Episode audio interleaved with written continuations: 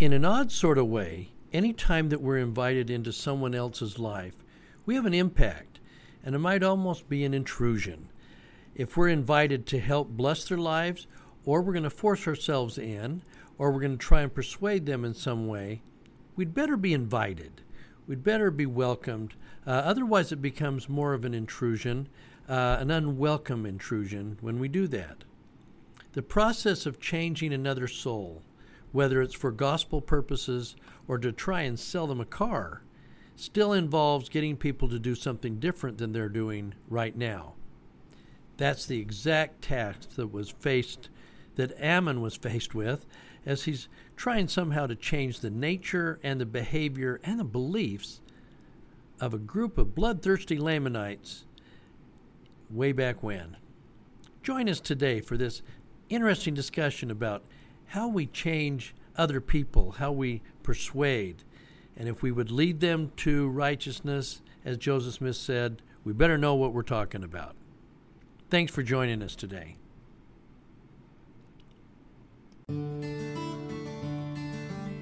And welcome to another Monday morning Book of Mormon class with Kevin Hinckley. Recorded live, we dive deeply and deliberately into this inspired scripture. How far we get in one class depends a lot on the material and the doctrines left for us by ancient prophets. A single chapter may occupy one class or many. Of course, opinions expressed by the teacher or the class members do not constitute official church doctrines. Join us in this adventure and discover the hidden treasures found within its pages. And now, on to the class.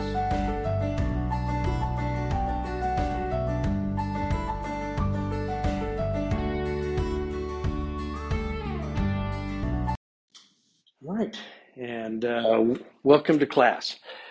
Uh, interesting, as, as I was looking at, we have this fun episode now in, in the Book of Mormon where uh, we've had we've got Alma's teaching and we've got Ammon's teaching, and I, and I want to I want to compare and contrast a little bit uh, how they did this.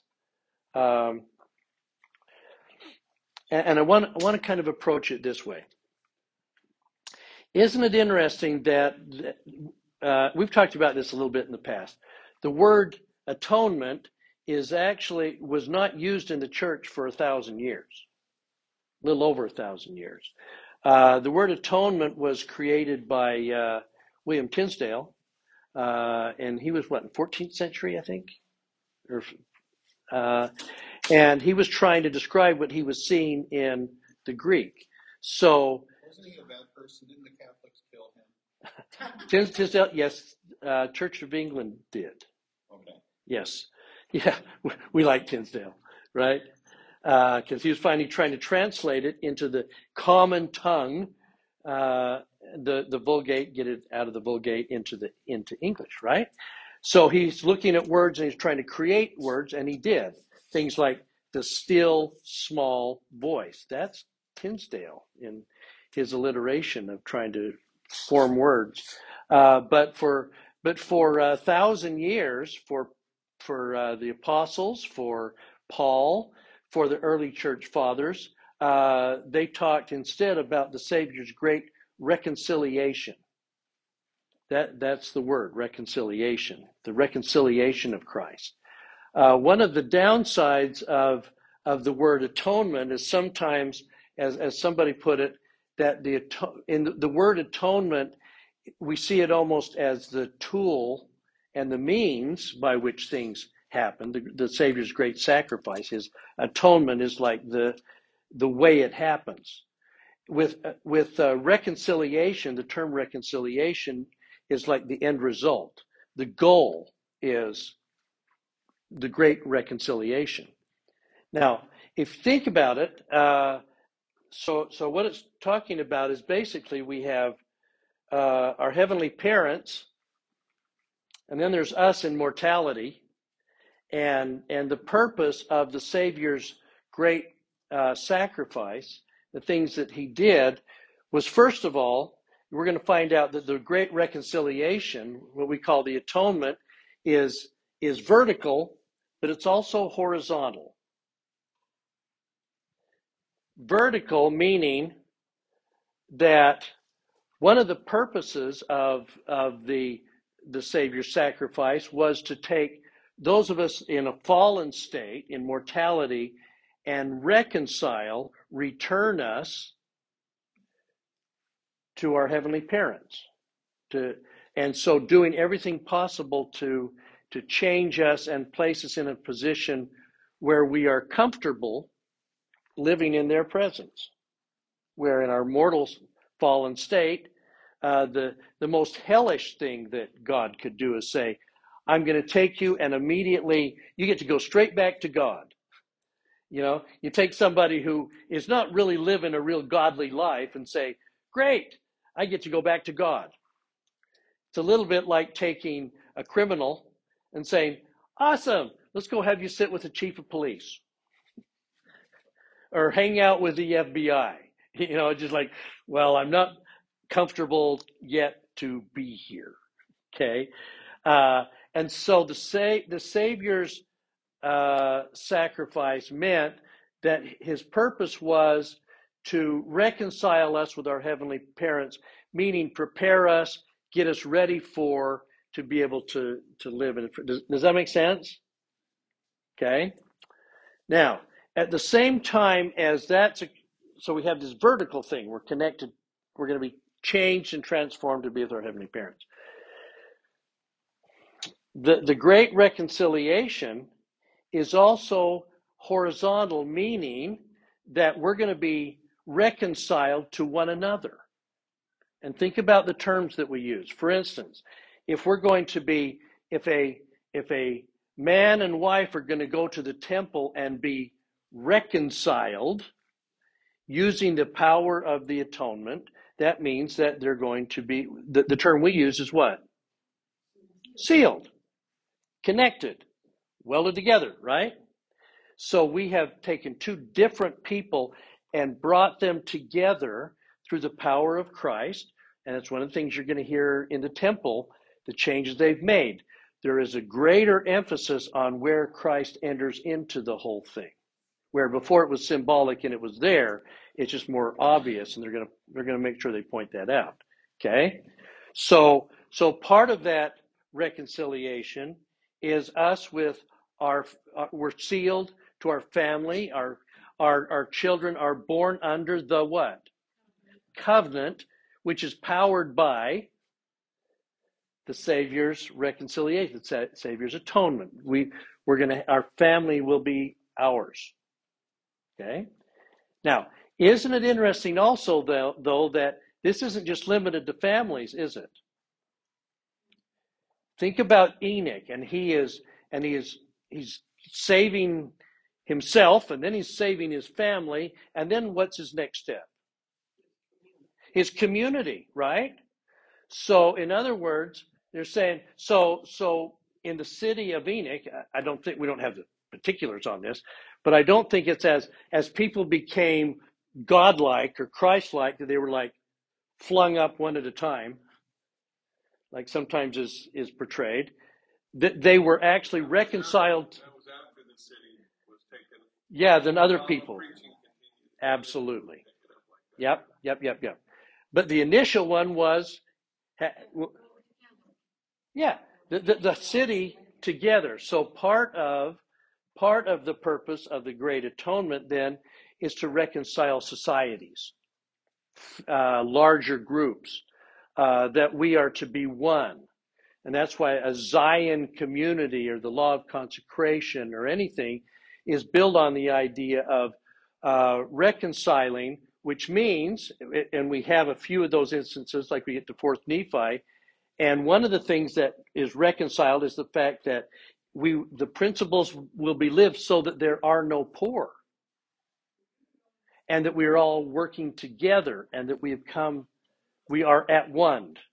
And again, that was the that was what Tyndale was trying to put was the at oneing, the coming together, the reconciling of, of all of that. Okay? Uh, so so when we're we're looking at what the what the Savior is at work doing on both sides of the veil, oh, which is by the way is another one, right? The the the temple serves as a purpose of the Savior's atonement to reconcile us with who? Our dead. And reaching out across the veil so that we're able to then be uh, exalted and transformed and changed to, to being with heavenly parents. Okay? Kind of fun, huh? We don't always see the expansiveness of how what the Savior sacrificed because so often, especially in traditional Christianity, uh, and I was talking to, to some people the other day about this, where in traditional Christianity, the, the emphasis is on saving who? Ourselves. It's simply, I am saved. Are you saved? I'm saved. Good. We're saved. You know, and and so uh, a church, for all of its wonderfulness in so many settings, is a group of saved people, but saved individually. It's all about the me. It is about the me. Yeah. And I'm I'm saved, but I sorry you're going to hell because you're not going to make it because you didn't accept Jesus or or something like that. And so, uh, so there might be some effort. I mean, there is effort to uh, evangelize to get people to come to Christ, but it's so they can be individually saved. Where one of the expansive ideas and understandings that we have is this ability to say, we are like Joseph Smith says uh, in in 128, we without them cannot be made perfect. That we are made perfect, and so if if we're trying to save ourselves and we're leaving our family behind, we can't yet be made perfect because the atonement, the reconciliation, was to be horizontal families and societies as well. Okay. So that said, um, so if we take that idea then he so so this is this is like human behavior 101 i want to i want to start with this idea of uh, kind of what we do uh, philosophically with one another and you'll see how it all kind of comes together. Now let, let me back up for just a sec. So so let, let's say um, sister hales that uh, you live inside your world. You have your things you believe, things you do, things that you own, your daily patterns, your daily habits. And I've got mine. In that sense, we're kind of two individual type people. Okay. Now, at some point, though, especially if we're uh, going about the work of trying to be Christ like, somehow I have to influence you. I've got to I've got to somehow step into your world a little bit and try and convince you to change what you think or what you're doing or what you want. Uh, so, so in that in that process, think about what we might do in order to change the thinking or actions of other people. Our job is stepping into somebody else's world and getting them to alter something about themselves. Okay, kind of a big step. It's almost a. Uh, I, I noticed that uh, uh, D- dear President Putin noticed he, he said uh, we're we're deciding whether we should roll back the boundaries of Poland. Okay, you know, it's like we're gonna we're gonna change. Those boundaries are here, and we're thinking that we might. We're not encroaching we're just we're not going to war. We're just rolling back, and and now the Soviet Union will start here, and Poland will start here. That's an influence, I think. Yeah. So you were saying influencer. That is a word that the young people. Oh, big time. And I think that's why the missionaries, when they use social media, that some of their um, videos or whatever are influencers. Yeah. I think because those people make money off of what they do, but they have all these people that they like sway to do it. They're like a product. They're selling a product. or Yes. something. Yes. And if you if you say the gospel is an influence, if you could be an influencer for the gospel Right. on social media, that you came up with something that people would want to see. Right. But it also exactly, And so that, I love that term influencer, which means that think about what that means. That means I'm going to do something and you're going to look at what I'm doing or what I'm saying or something like that. And in exchange for that, you're going to give me some of your time.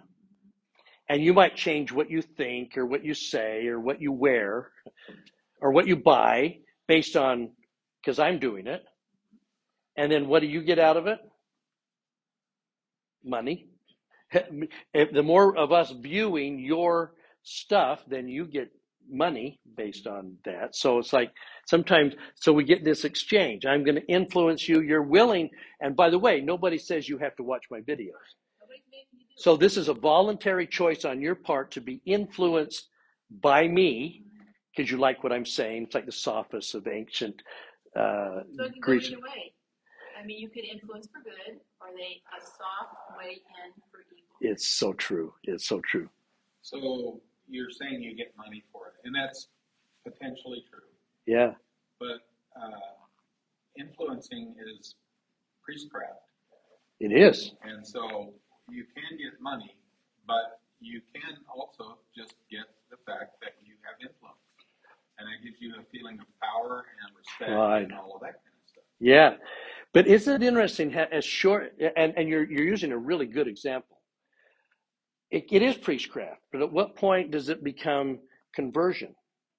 What's the difference between influencing and priestcraft and influencing for, because, because you're, you're going to hell and I'd like to bring you back, kind of thing. Yeah. So another way to influence is to try and accelerate the natural consequences of the choices people are making.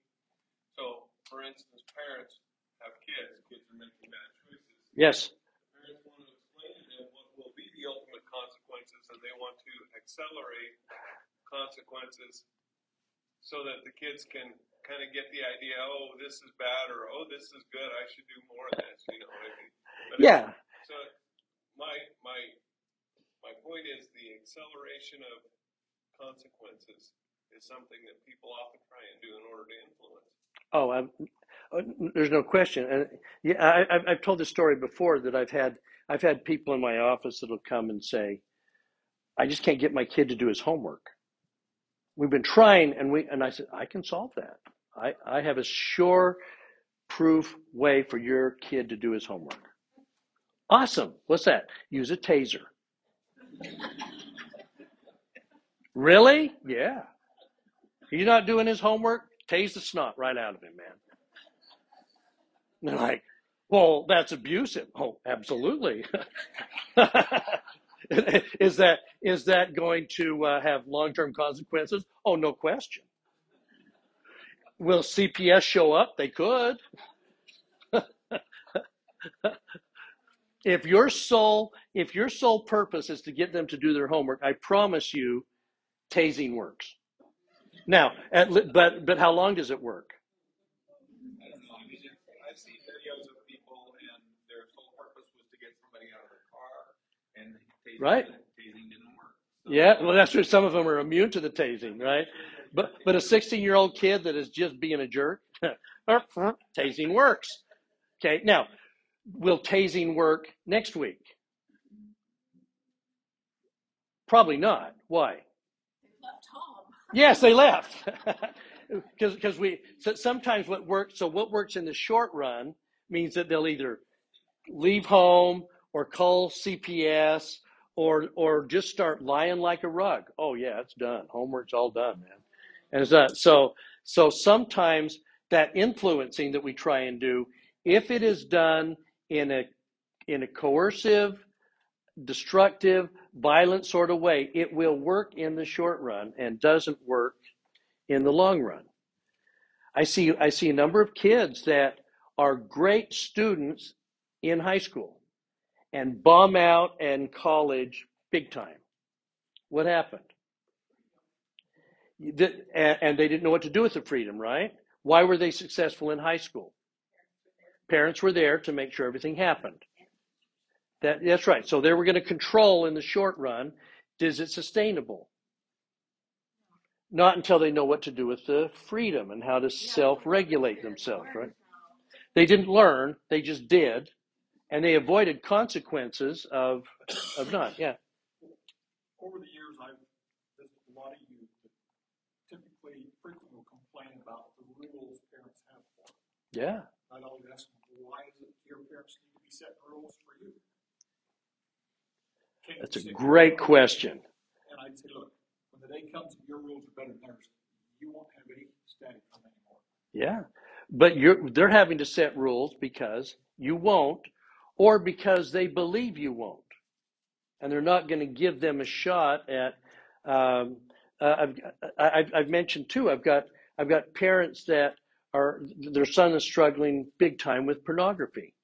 And they're making sure that he doesn't look at pornography by over controlling everything that he watches and, and all the way through. Well, he's now he's like 17 and he's telling me, yeah, I'm figuring out ways to get around that. So that, it sounds like he's not struggling with pornography. No, he's not. He's fine. Yeah, because now it's the forbidden thing, and I really want to do this. And I said to his parents, Yeah, but you're about to ship him off to BYU. And now he's going to have a freedom. Well, no, he's not. Really? Oh, no, we're going to continue to control his phone and everything that we're doing while he's as at BYU. I'm like, Oh, that'll work. and, and, and the son is going, Oh, yeah, that'll work. so, so- Well, and then the alternative, I knew people when I was at BYU who would call their parent every day to yes, ask permission right. rather than knowing how to manage their own life. And these are the same people that then get married and they've got to t- call mom every single day because they don't know what to do about any. In other words, there was no growth, there was no learning. It's just parents have the answer, and I'm just going to continue to be. So, so part of this challenge is, uh, again, think about what we do on a regular basis. You guys have your own life, I've got mine, and yet on a regular basis, we're forever trying to get people around us to convert, or follow, or buy, or sell, or stop doing that, uh, or motivate them, or alter, or rethink, or begin, or feel, or stop feeling, or learn, or change, or move, or avoid. I mean, we're we're trying to get people with agency to do something different. And it, it is it's just the, the endless challenge of how to how, first of all, can we do it? And first of all, should we be doing it? Because guys, I I make a living because people are saying there's something going on in my life in terms of what I'm feeling or what I'm doing, and I need your help in helping me do something different. Now, that's not me dragging people in and saying you must listen or you must change. It's people saying, I don't like what I'm doing. I want you to influence me in some way or help me see things differently so that I can influence. But but I'm being invited into that space. I, I can't I can't barge in, walk into your house and say, I'm going to tell you and you got to do something different violently or by persuasion or something like that. Okay? Yeah. I was gonna say that scripture says no power or influence can or ought to be. Hold on to that. We're going there. but it does give a prescription of how you influence, Yeah. how you attempt to influence. Not that it's gonna be guaranteed to work. That's right. Well, right, right. So, so for and I, I guess I guess the other way of saying that uh, is that if I were if I were to come over to, to you guys' house and say uh, I stay on the outside until you invite me in. Now, just the fact that you've invited me into your house doesn't mean I'm automatically invited into your bedroom or into your study. And just because I might happen to be invited in there because you want to show me something doesn't mean I'm invited into your closet or to rummage through your drawers. Our invitation is we're going to let people into our space, even if we're inviting, but to a certain place. Now, if you're going to invite, if I happen to be, this is, I'd be the last person to do this, but you're going to say, you know what, you're a great organizer, and I want you to come into my house and organize my drawers and my closets.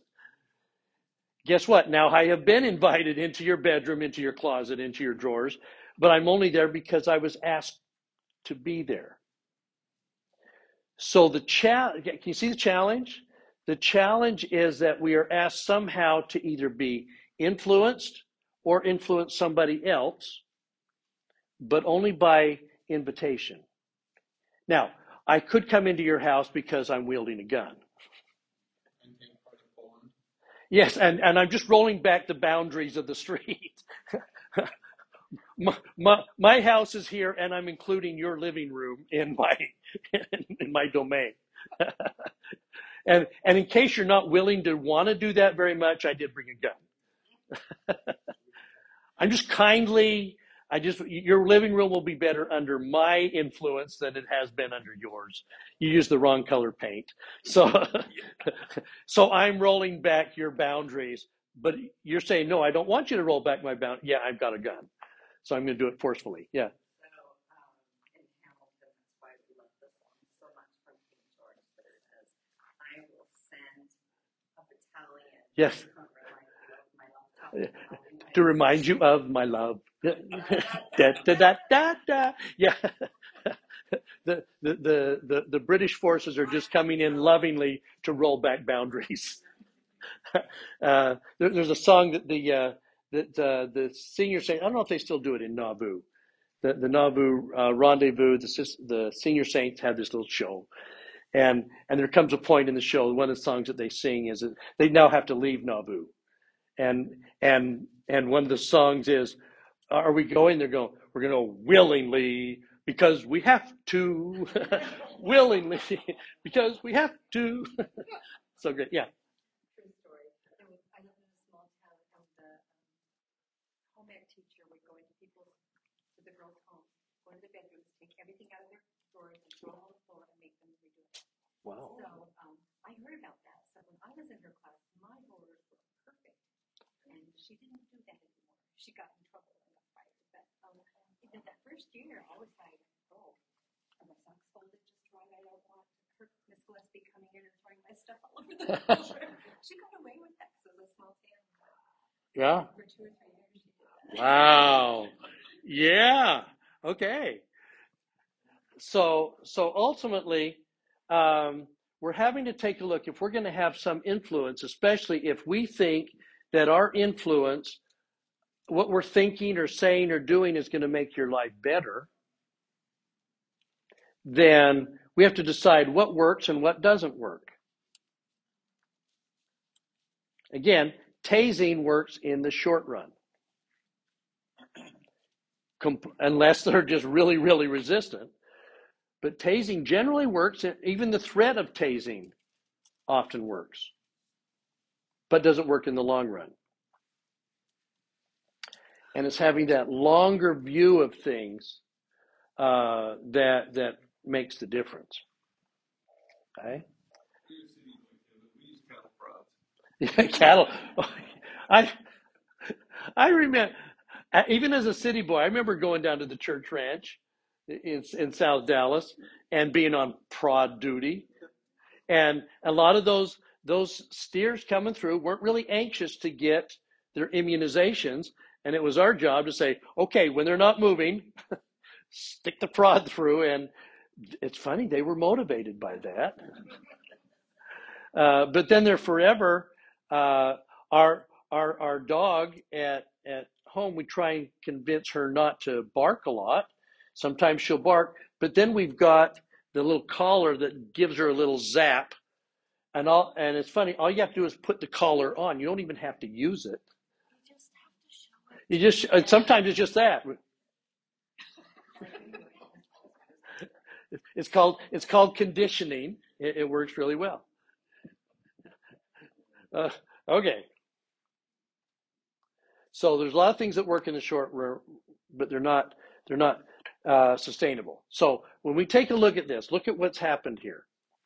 If we just kind of take a step back, premortal council, our heavenly parents, from their love, sought to transform us from intelligences to spirits to exalted beings like themselves. That was their goal. They knew what they knew. They knew we would be better by being changed to become more like them. That means that they were going to step into our world and say, we're going to do something, we're going to change things. But it was, it, why, why was it done as a counsel and not just as a command? Because we have choice, right? I'm going to give you your agency and then you can choose whether you're going to sustain the plan. And, and we kind of like the plan enough because Job says, we shouted for joy. Yes, this is, this is what we want. Change us. Okay, here's how, here's how this works. So, so they were going to come into our, the, the, how God was going to work is we're going to be changed here.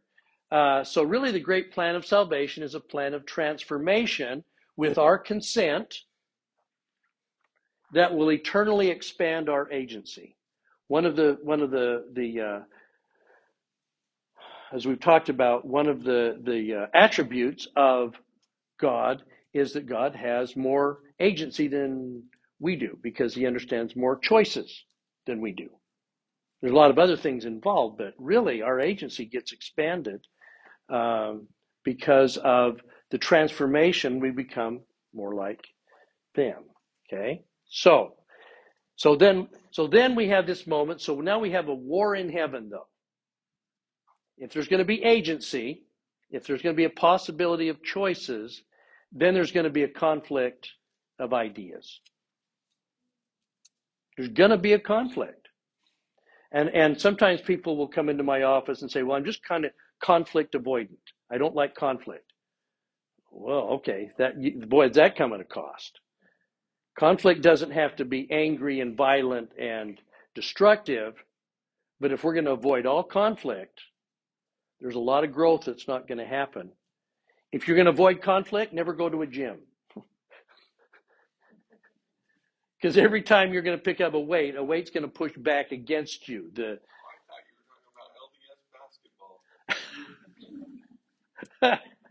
we, we, we, we used to be an award, Cindy and I, where the state president was banned from church basketball because he just could never get past the conflict thing, and the, the refs didn't do things the way he thought that they should. I think called that full fellowship basketball. yeah, with blood. um, no, the war of conflict was a was a conflict of ideas. We're going to be changed. This plan's this plan has been presented. Oh, there's parts of this plan I don't like. I think there's a better way to do it. So it was a conflict of ideas that would a change would occur, and who would direct it, how this would be done. That, that's what the war in heaven really really was and who's going to influence who we're going to influence and obviously the the vast majority shouted for joy and saw that uh, both the father's plan and who would be who was volunteering to administer it jehovah was it was in line with the way that it, it needed to be. And and there was a third uh, at least a third that said no i can't handle that. We talk about them being cast down. And scripture says they were cast down. Our, I think our experience lately is that if somebody, if somebody in the church doesn't like what's going on, do we generally have to cast people out of the church? They leave. I'm. That's this is stupid. I'm not. I'm out of here. But if you're talking location, they're cast down to the same place we were cast down to. Yeah, they ended up being down here anyway, right? We're gonna we're gonna do it by compulsion. We're gonna take over the bodies created for Adam and Eve. That's and that's a violent overthrow. We're gonna roll back our boundaries. Could I share a different model though about your map? Yeah, yeah, It says a third part, okay? And so if I take a pie chart, I can take a little teeny slice of pie and I'll label that the noble and great ones. yeah, And I'll take another little teeny slice of pie and noble that Satan and his followers. And then the the other slice of pie is is most of us. Maybe some of us are the noble and great ones. Maybe all of us are. yeah. But the size of those slices, they're still three parts. And so That's uh, cool. That's cool. our agency, by the way, God did not give us our agency. He gave us moral agency. Right. but we always had agency as intelligence. as intelligences. He never took agency away. The first time that it was proposed for us to have our agency uh, remitted was uh, when Lucifer came up with his plan. To Yeah. See, and that, and that's why, and, and, and by and large, I agree with that. I, I just think that part of why I like the idea of the, the, the one of the goals of the uh, plan of salvation was that we would have that agency expanded, and to push back against the plan was to have your agency constricted. Okay, so uh, so we're gonna so this battle, which was a two two groups trying to influence each other. This wasn't fought with cannons and swords. This was ideas.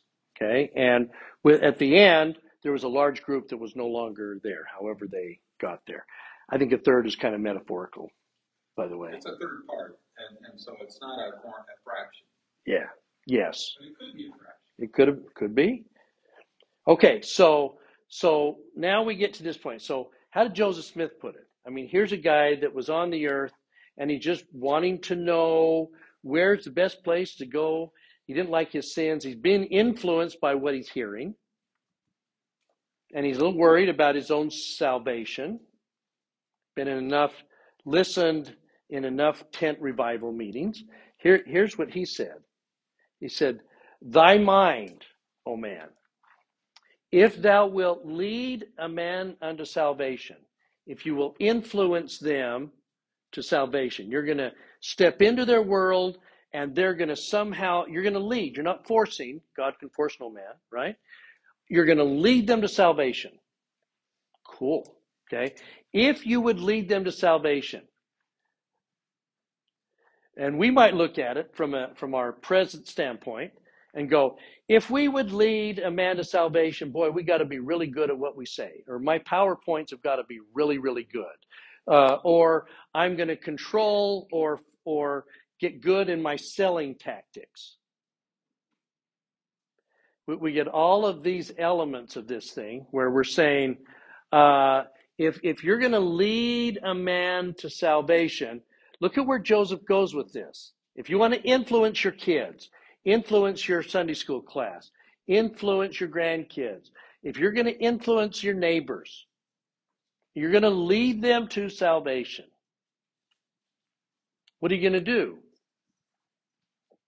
Anybody know what the next line is?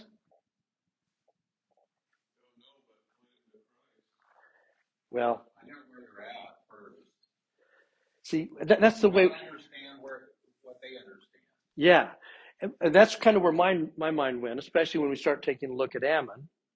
But but look at where where Joseph goes with this. Thy man, thy mind, O man, if thou wilt lead a man to salvation, must stretch as high as the utmost heavens, and search into and contemplate the darkest abyss and the broad expanses of eternity. Wow, it's interesting that he goes there. Thou must commune with God. So he's saying, if you would influence, if you would bring along a society, bring along your family, influence somebody for good so that their lives will be better, where do you start? With God and what we know, and learning and understanding. Nobody is more dangerous than somebody's trying to influence with about 5% information. That's what Lucifer was doing. yeah, absolutely He was. didn't- He didn't have that. He didn't understand God's The, the mind, and it it says the mind of God, right? Right, and, and neither did we. We were given enough information to make an informed choice. We weren't given all the information. I, I, I always I always grin a little bit when I'll have someone come in my office and they'll say, um, "My husband is driving me nuts." Um, I talked to my sister, and she had a couple of psychology classes in college. Uh oh. or I've been researching online. Oh, that's good.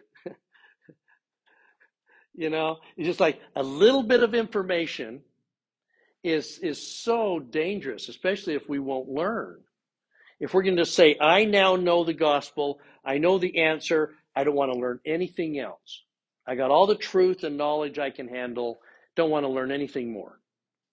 Don't teach me anything. And and Joseph is saying, if you would influence, you've got to understand better the mind of God. You got to be, in other words, you're trying to, you got to have, got to come from a place of knowledge, not just um, the the sophists, for instance, that did all the influencing at the time of the in, in the Greek Empire. They just had some really good sales techniques and really good. They, they were good at getting up and moving the people.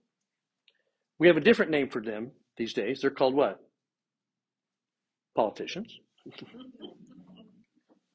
Know enough about a, a subject to actually influence and get people to elect them and sustain them and all that kind of stuff. All right. So, is that a good setup? Since we're, you know, about three quarters into class. Okay. Okay. So, so now, Brent, let's go to your your thought. So, so here's Joseph in his own experience, who has who is trying to get this church project off the ground, and they're still trying to figure out who's in charge.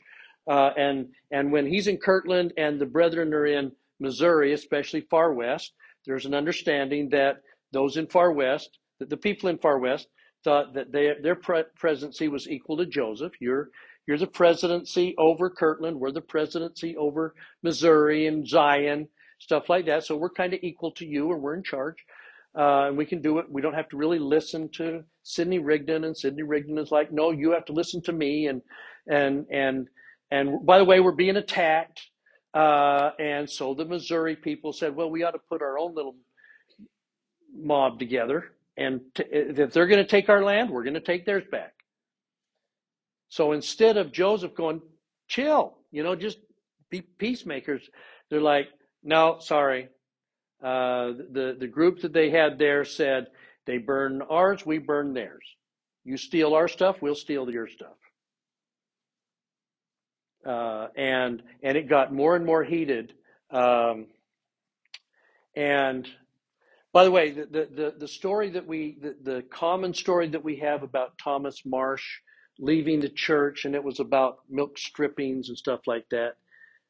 No. He was angry about the way that they were doing tit for tat retributions in there. That was really what drove Thomas Marsh. The milk stripping thing was like the last little piece of that. Okay. All right. So Liberty Jail. So Joseph is now stuck in Liberty Jail. Uh, he's been there for four months. It's March. Uh, he and the brethren put together a letter that goes out to the saints, first part of March. Uh, this long letter to the saints, like an epistle, like a Pauline epistle, you know. And then Joseph would come in later and say, "This was me, and this was inspired, and this was me, and this was inspired, and this was me, and this was inspired." We're going to take all those inspired things together. We're going to package them together, and we're going to get sections 121, 122, 123 that are part of a longer letter.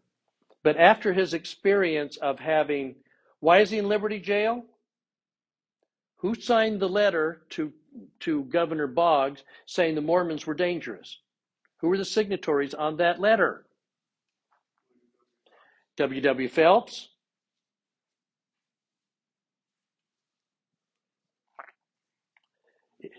D- David Whitmer, Oliver Cowdery, those that had been almost attacked and threatened in Far West because the some people didn't like what they were doing with the money. Okay, and so they, these guys are dangerous. They signed the letter. Boggs sends the militia into Far West. So Joseph had been on by he would he'd been uh, jailed because of the actions of his friends. So here's what he's going to say.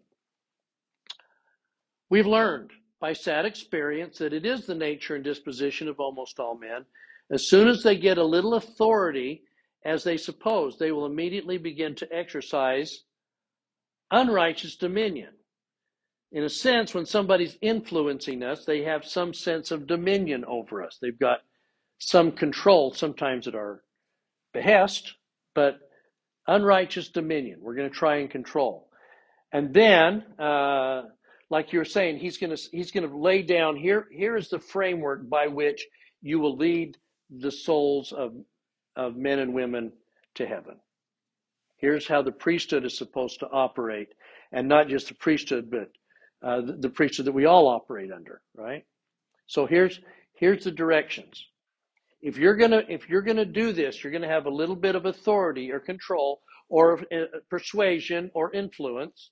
Then no power or influence can can or ought to be maintained by virtue of the priesthood only by what? Persuasion, long suffering, uh, gentleness, meekness, and love unfeigned. Now, if you are, again, is this, is this better than a taser? But it's messier and it's longer and it's not a taser is effective and it solves the problem right now. It creates more problems later. But the idea of persuasion, long suffering, gentleness means if your kid is struggling with pornography and you're trying to teach them about self control, they're probably going to mess up more often than if you're going to completely lock down, never give them a phone, or never, never let them near a computer, or keep them in their room reading books. So it's messy, it's not as efficient. If we're going to be shadow leaders to youth or to YSAs, we're going to give them enough freedom to do stupid things while they're learning. It's not as efficient, it's not as effective, and it's more time consuming. Does that make sense? But ultimately, you're raising people that are growing and learning and self sustaining and love you for the freedom. And, and they, they'll follow you out of love. They're not following you out of fear. Yeah. Well, it's the opposite of Satan. It is the opposite of Satan's plan. The- It's not control, it's trying to squeeze jello. It's just gonna yeah, that, that's a good way to put it. through your hands. I know. Hold the jello gently, but it might not fall apart as much. Yeah. Um, I have a very articulate thirteen-year-old who will say, it does not feel like persuasion, or it does not feel like this. This feels like force. This feels like you're pressuring me, Mom, you're micromanaging. Yeah. And, and so, how do you respond to that? Because, yeah, but because that's true. I am going to ground you, and that's going to fa- feel like control, right? I am taking your phone away for a week because you were misusing it. But that is that's Well, control, right? I tell him you chose to not have somebody. who By your actions. Whatever, by actions. Yeah.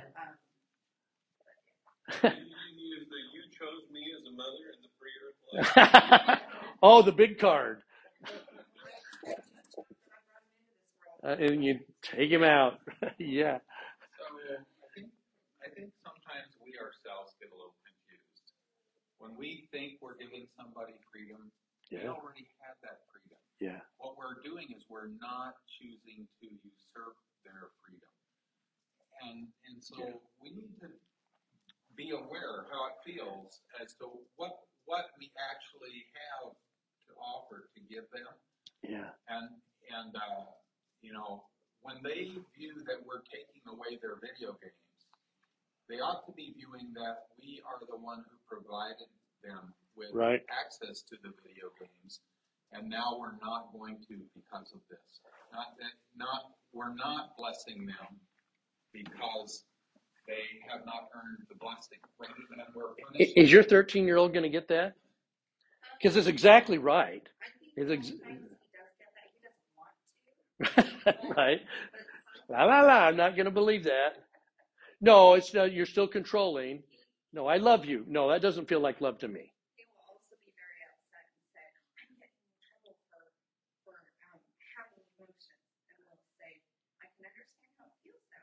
he will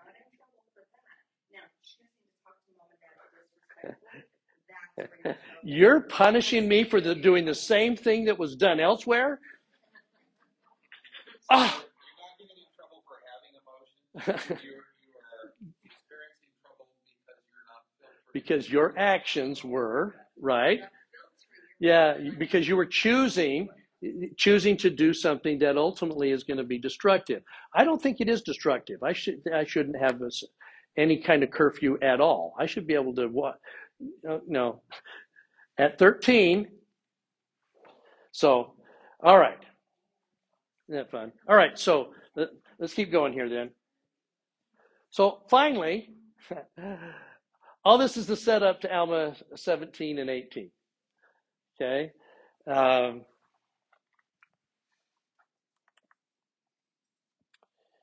let's see.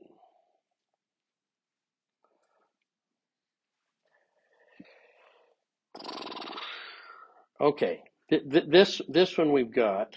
Um,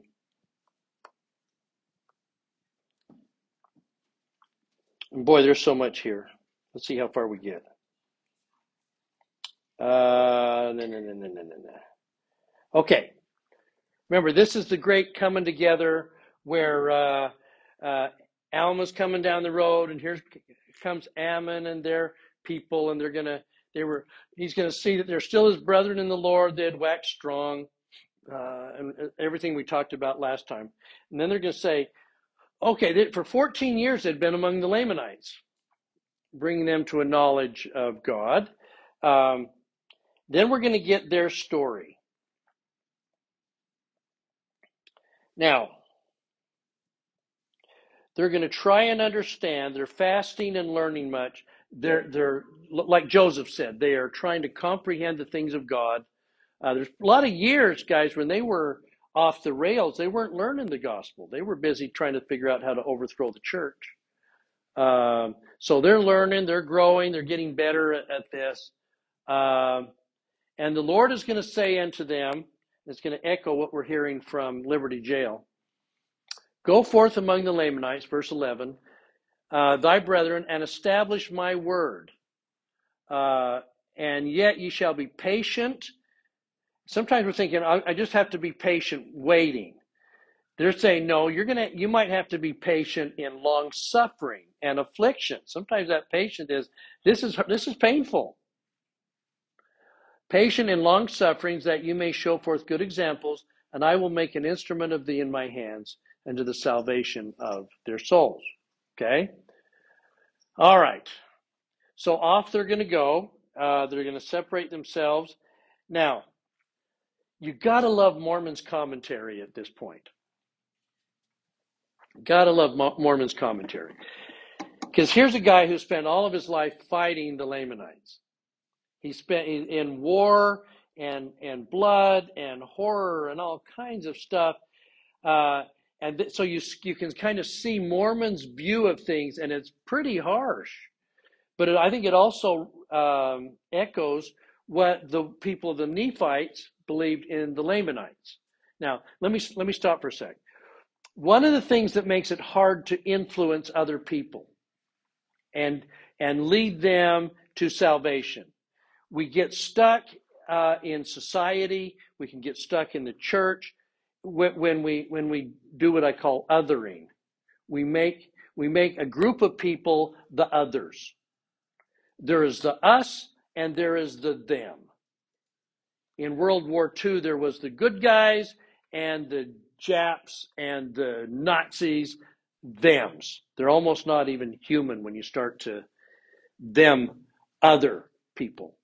And th- these these days, if it's like I'm a Republican, then who's the others? It's the Democrats. You know, and the Democrats are like we're the good guys, and the others are the Republicans. You know, and and we get into this othering kind of things. Uh, are you a? There's some struggles going on at BYU at the moment with who is the kind of teaching the true gospel and who's leading things astray. It's them. Are you them's or us? Oh, you're one of us's. Oh, good. You're them's. Not so good. Because I know what you think, I know what you do, and I have to resist you and ignore you and all that. Because it's the them's. And when we other, it makes it much harder to have some kind of contest of ideas. Okay? So, what you're getting here is a sense of Mormon looking at this, and and you even heard uh, uh, King Mosiah saying this. You're going where? To them? We, how do we see the thems? How are the Lamanites? Well, they are A wild and hardened and ferocious people, a people who delight in murdering the, the Nephites and robbing and plundering. Their hearts are set on riches and gold and silver and precious stones, yet they, they obtain these things by murdering and plundering that they might not have to labor with their own hands. They're just dang lazy. And uh, they're indolent people, and many of them did worship idols, and the curse of God had fallen upon them because the tradition of the father. But they deserve what they get. If they're going to attack us, we're going to wipe them out. Our world will be better without Lamanites. Let's just destroy them. Which, by the way, the Lamanites end up doing, our world is better if we can destroy the Nephites. Because get rid of the conflict, life is better. Peace is when we all think the same. Yeah. So these perspectives are the way they're written, they're talking about individuals. Okay. But the way their hearts are, the way they're feeling, they're talking about cultures.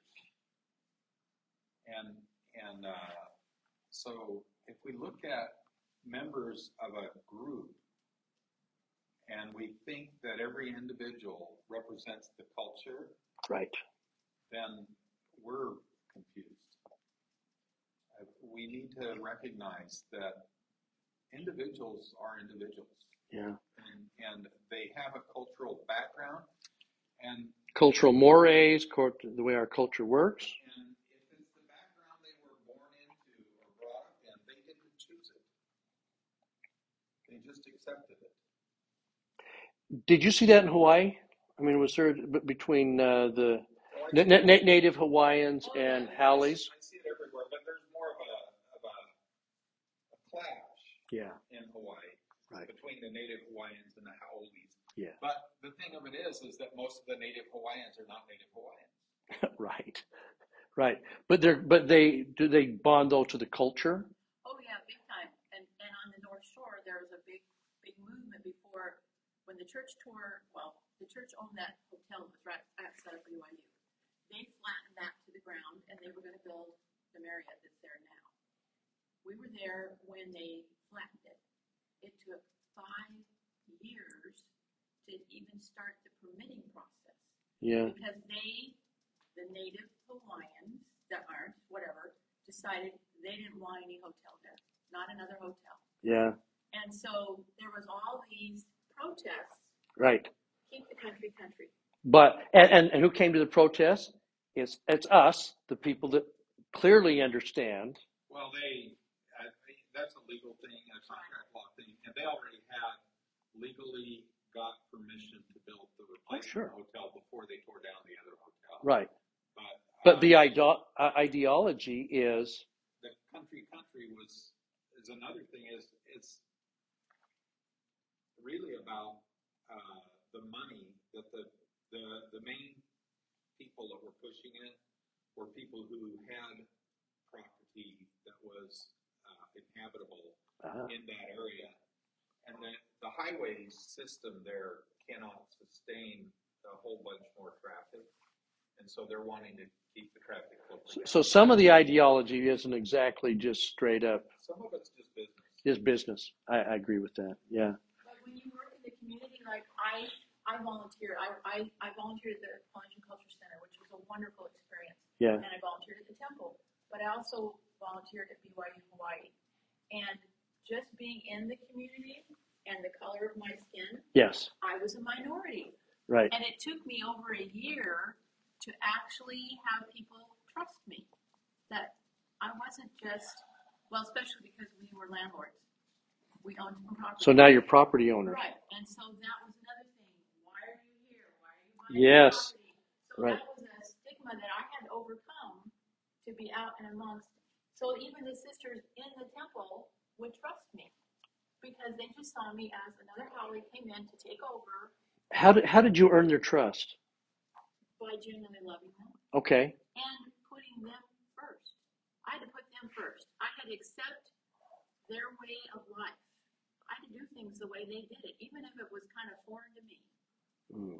Right. And that was hard. That was really hard but, to be able to, like, you know, okay, this is what I've learned, but this is a new culture, a new way of doing things. And as soon as they saw that you you loved them and you were willing to kind of adapt, now they trust you enough to have some. Some yeah, to have relationships. I mean, I still have friends there that we're close with. I'm still Ohana with them. It just it took a while. It takes a while. Yeah. Yeah. Man, Well, it- she has some, some friends that when we left the islands, now we're traitors. Because we left. Yes. They thought we were gonna stay. You know, you've been there six years, we think you're gonna be part of our family, and now you left. but because part of that part of that culture is you're not leaving, right? Right, you're You, staying, you, you're you'll be a part of this. and you're, you're welcoming whoever Oh my gosh. This stuff in pink is about the culture. It's not about every individual. And, and It it should be about. It should. Sons recognized that individuals have value. Can, can can we say it different though? That because I believe by and large that many Nephites did believe that. Oh, what, yeah, what, what, what the sons of Mosiah understood was exactly that. These are individuals. I'm, I'm not suggesting this misconstrues the way that societies looked at each Yes, other. yes, I'm just saying that it was wrong. yes. It, it And- was. And this is why it was wrong. It's because it was culture against culture. Yes. Should have been Yeah. uh, individual embracing individual. Yeah, and see, we would almost almost take this. I mean, to, to say somebody is racist has so many different complicated stuff, but at a simple basis of, of racist, this is a bit racist. It's just I'm not seeing the individual. I'm just seeing the culture and assuming everybody in that thing is that way. Yeah. It seems to me that after he shares all that in fourteen and fifteen, he seems pretty reticent to say, notwithstanding. Notwithstanding. yes, All right, stand It's, it's like, isn't that amazing? yeah, that's why I say I, I, I do believe Mormon might have been just a little jaded, or at the very least, he's reflecting what King Mosiah and so many of the family members of these sons going, you're going on a mission where they're them. They're the bad. They're going to kill you as soon as you show, because all Lamanites do that. Yes. And I have to, and the only way I'm going to find that out is over time, I'm going to see that you, the individual, are different from the stereotype that I believed. Okay. All right. So I, I just, so th- you, you, your story here is going to fit right into what's, One other thing yeah, given yeah. the Book of Mormon was translated in 1830. Yes. Okay. All right. Yes. Everybody in this room is old enough to have recognized how our language has changed since they were in high school. And that's not from 1830. I, well, there's one, but. You mean like we're going to have a gay old time? I, I would be surprised if they come out with a new English translation of the Book of Mormon. Okay? Oh, yeah, you They can't. won't, they're not They gonna likely translate the They Book can't. of Mormon into American English Right. today. They didn't translate it into British English in the time, and they never have. And and so we have to work with American English from the 1830s for our scripture. Uh, we get a lot of our other scriptures updated. Yeah. Yeah. This is unlikely to happen. I know. So we're stuck with, and we have to recognize that the words they chose, they would have probably chosen different words in some instances if they were translating it today. Brigham Young, well, Brigham Young said that. He, you know, talking about the Book of Mormon, he said if if Joseph, if the Book of Mormon had been translated another time, we'd have a different book. Which lends some credence to the idea of a loose translation, which is there were times as the as the thoughts are coming through Joseph's head that Joseph that the Lord is speaking Joseph's language, and that we're seeing some of that reflected. How much of that we don't know. All we can do is take the text as it sits. But I think that I think that's exactly right. Um, okay, so um, boy, we could go into. There's so much we could go into, but uh,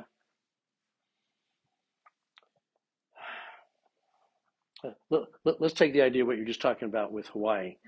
So so here's here's Ammon, and he's and he's going to come in, and uh, he's going to talk to Lamonite. Now, on the face of it, let's keep in mind who is Ammon. He's the son of the king. That makes him a prince, right? And that he's wielding a sword. Primarily, it says at the beginning, to, to preserve their life in in the wilderness and, and, and all of that kind of stuff. And they're very careful. They had their swords, they brought their weapons so they could kill food. But he, he probably has a really finely crafted sword.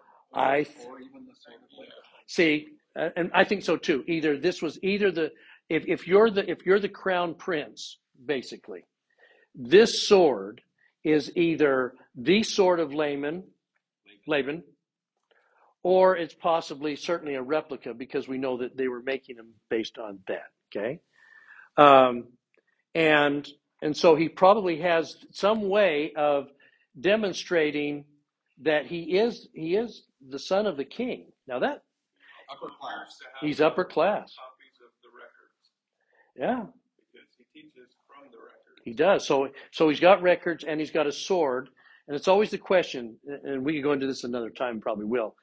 At any point along the way, are you going to use the sword or the word? It goes back to this idea of persuasion. You've got the sword, you got the the word. Which one will you choose to use? Those are symbolic of the scepter and the orb. or They they are, but it's also symbolic of a of an approach. Uh, do I am I going to come in and conquer with the sword, or am I going to conquer with the word? And most of a lot of the Book of Mormon is times when the Nephites said, "No, we'll use the sword," and that never turns out well. When they use the word, things go a whole lot better uh, because you've been invited in. Okay, but look at this. So he's going to. So again, take the Hawaiian thing. You say, well, what are you doing here? Well, obviously you're the, well, yeah, I'm the son of Mosiah. Wow. Okay. Um, hmm. 22. The king inquired of Ammon if it was his desire to, to dwell among the lands of the Hawaiians or among the people. Okay. And Ammon says, wisely, what? I desire to dwell among this people for a time, perhaps to the day I die. I like it here. This, this is good stuff. And it, yeah, He's just there for a week because they kill him. yeah, right. And it, yes, because unless you kill me, then I won't be.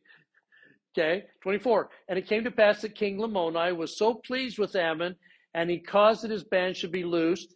And then a very kingly thing to do is to do what? Marry my daughter. Why? Uh, well, could be because he thinks he's going to establish a, a, a relationship with Ammon's Does that make sense? Because that's how it works. That's what daughters are for, right? It's a political alliance to build power and to build strength, right? I just thought Ammon's a real stud. he might have, he's a good looking guy. Just to forestall any- See, but um, I, I tend to look at this and say, okay, if you if you got this guy that just walked in, and he's the son of a king, I think the political alliance makes things so it, it's it's so good, yeah. It it certainly is, and but Ammon Ammon's going to say, nah, I'm going to learn about your culture. I want to do it from the ground up. I don't want to. I don't have to be in charge. Uh, you know, I, th- th- there's a there's a side of me as a guy that looks off to the side and, and here's the daughter over here. you know, maybe he just was not that attracted to her. I don't know, but no, I'll be a servant. Thank you, but no. I'll go shovel manure. all right, we get in trouble here. I know. Sorry. That's why I say it's, it's the guy way of looking at things. Sorry, sisters. I'm gonna I'm gonna pay for this so so so bad. I'm not even taking that bait. Okay. Uh, so he says, "No, I'm going to be your servant," and he became a servant to the to the king. Um, and and we, we know about these things, right? In my mind, I've always pictured Lamoni and Ammon as peers, like roughly the same age. And and this this kind of forces me to re- consider that uh, Lamoni is probably 15 years older than Ammon Yeah. or more. And when they talk about Lamoni's father, they actually call him the old king. Yeah, yeah, the older king, right? Okay.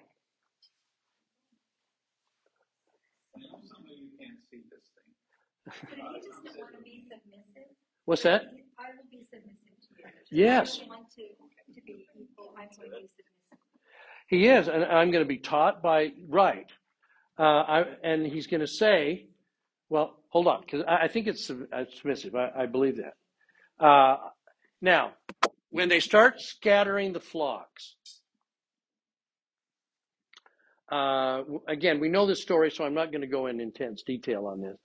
But the the th- there seemed to be this game always of scattering the flocks and who gets it, and then Lamoni always responds by killing the people that weren't very good at following the flocks, right?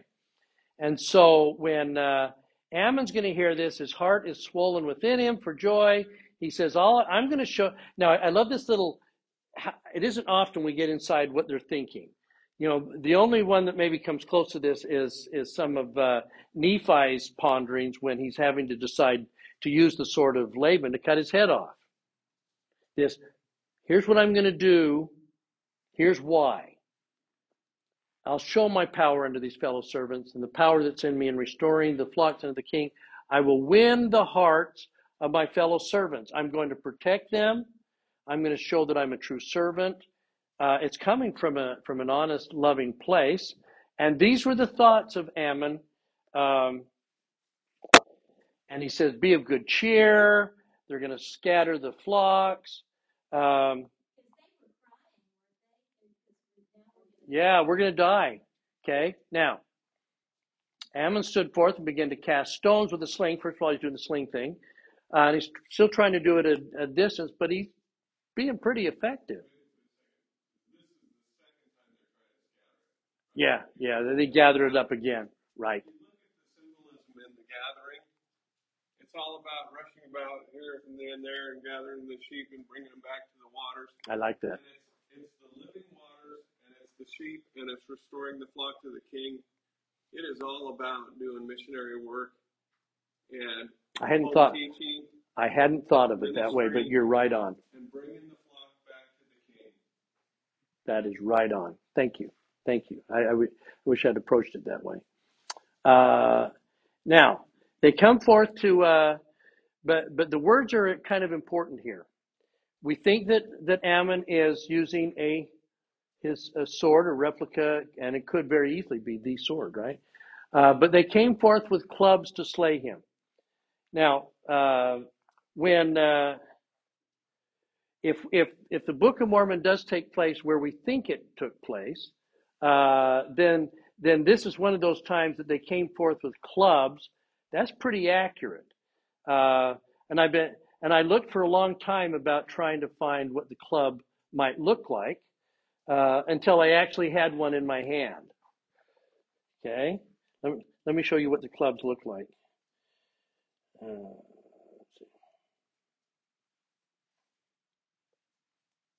Ha! There it is. Because what they would do is they they would take if this is taking place in uh, Mesoamerica, that that is a Mayan club, and what it's got is is pieces of obsidian that have been uh, sewed in right along the edge of that, uh, and and they have there's tales that when the uh, conquistadores rolled into town and tried to conquer, that they they were actually able. It's a little gory. Sorry about this, but uh, they would use these clubs. They could actually cut off the head of a horse. It wrote in. It, it was that effective. Okay, so that that is a that's a Mayan club, That's just a converted cricket bat. sort of, or maybe the cricket is converted from. Uh, yeah, So they, uh, in the islands, they use shark's teeth on the edge. So same thing to take a club with Sure, church. but, and, and so what it is, it's a wooden sword. Um, these are never as long as the sword of Laban would have been. Uh, that one that you have was extremely long. It is, yeah, because they were always they're usually about like that. And uh, obsidian uh, can be flecked off sharper. I mean, they they might still, but they certainly used to use obsidian scalpels because they could sh- get obsidian sharper than they could get stainless steel. Wow. So Yeah. It's it's it's, pre- it's pretty effective, right? Um, and then we're going to get that moment at the end of this, and I'm going to we're probably uh, maybe bring this to a close, and then because I want the whole conversion process that comes next, I want to have the full time to to do it. And we'll do that next week. Um, but he'd driven them far; they watered their flocks, and then they're going to bear the arms which had been smitten off by the sword of Ammon. Okay, that- that's pretty gory. Uh, there have been some that suggested maybe they just brought the broken clubs uh, rather than actual physical arms. Um, There are more references in the Book of Mormon to arms that represent armor, arms, yes, absolutely. armaments, armaments. and, and, and he says he only killed six, plus, you know, by the sling and one by the sword. You cut off people's arms, more than six are gonna die. Yeah, yeah, yeah, yeah. So it makes more sense to me if you're if you're picturing him with a with some kind of a steel sword or metal sword, and they're raising these clubs, he could easily he could easily defend, because at the end of the day, my sense is is that um, that Ammon was always looking for an opportunity to do it in a non-violent sort of way, and he only used violence as he needed it. Uh, and this makes more sense if he was just wiping out the clubs, then they could bring all of these clubs to the, the king. So, okay, is that is that question so far? I mean, I, I realize we're stopping right in the middle of the story, but I want to have plenty of time, and I don't want to in just the time we got left.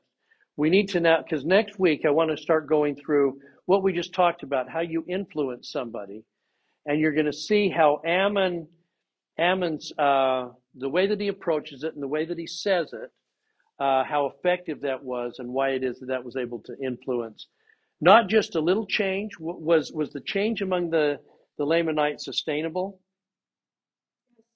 They kept those changes.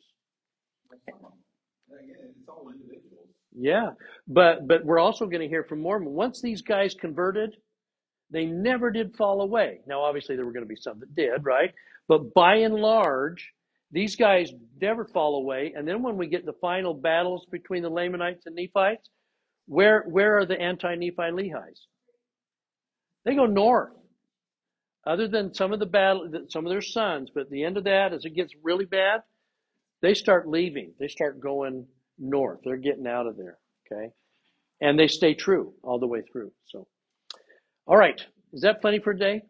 Comments, questions to this point? Th- th- This is like a two season finale, kind of. Anti-Nephi Lehi is going north. So then you're suggesting then when the United, or when the United States was formed, and we were running all the Lamanites out of the uh, Indian territories, that they might have not been Lamanites, they might have been anti-Nephi Lehis as well. I think there, we get into where the anti, I think we found the, Hugh Nibley believed that we'd found the anti Nephi Lehi's. He believed that they were the Hopi, the, the Hopi and the Anasazi, and stuff, but that's discussion for another time. So, all right. Well, brothers and sisters, I, I just think there's, again, there's so much meat in here. And, and I really do love the, the idea that symbolically the gathering of the sheep and bringing them together, preserving it for the king, uh, really has some some salience on that. that. That's worth taking a look at. So, um, I bear you my testimony again that uh, however we got the Book of Mormon, uh, and how much of this is in Joseph's language, and how much of this is in uh, the exact word for word, uh, almost doesn't matter. What matters is what we got, and then we take it right at its its face value, and you can see it for what it is. Um, bearing my testimony that it's true, and I leave that with you in, in Jesus' name. Amen. Uh, let's see. Brent, can we get a closing prayer from you?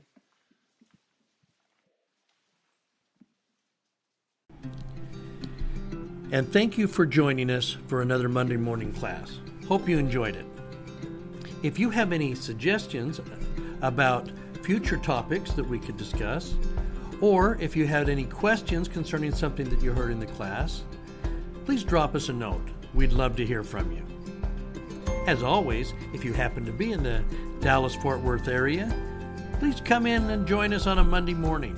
We'd love to see you and identify who you are. If the podcast itself is resonating with you, go ahead and click subscribe uh, so that Apple can figure out where we are. We'd love to, to hear from you. So, again, thank you for coming, and we'll see you for another Monday morning class.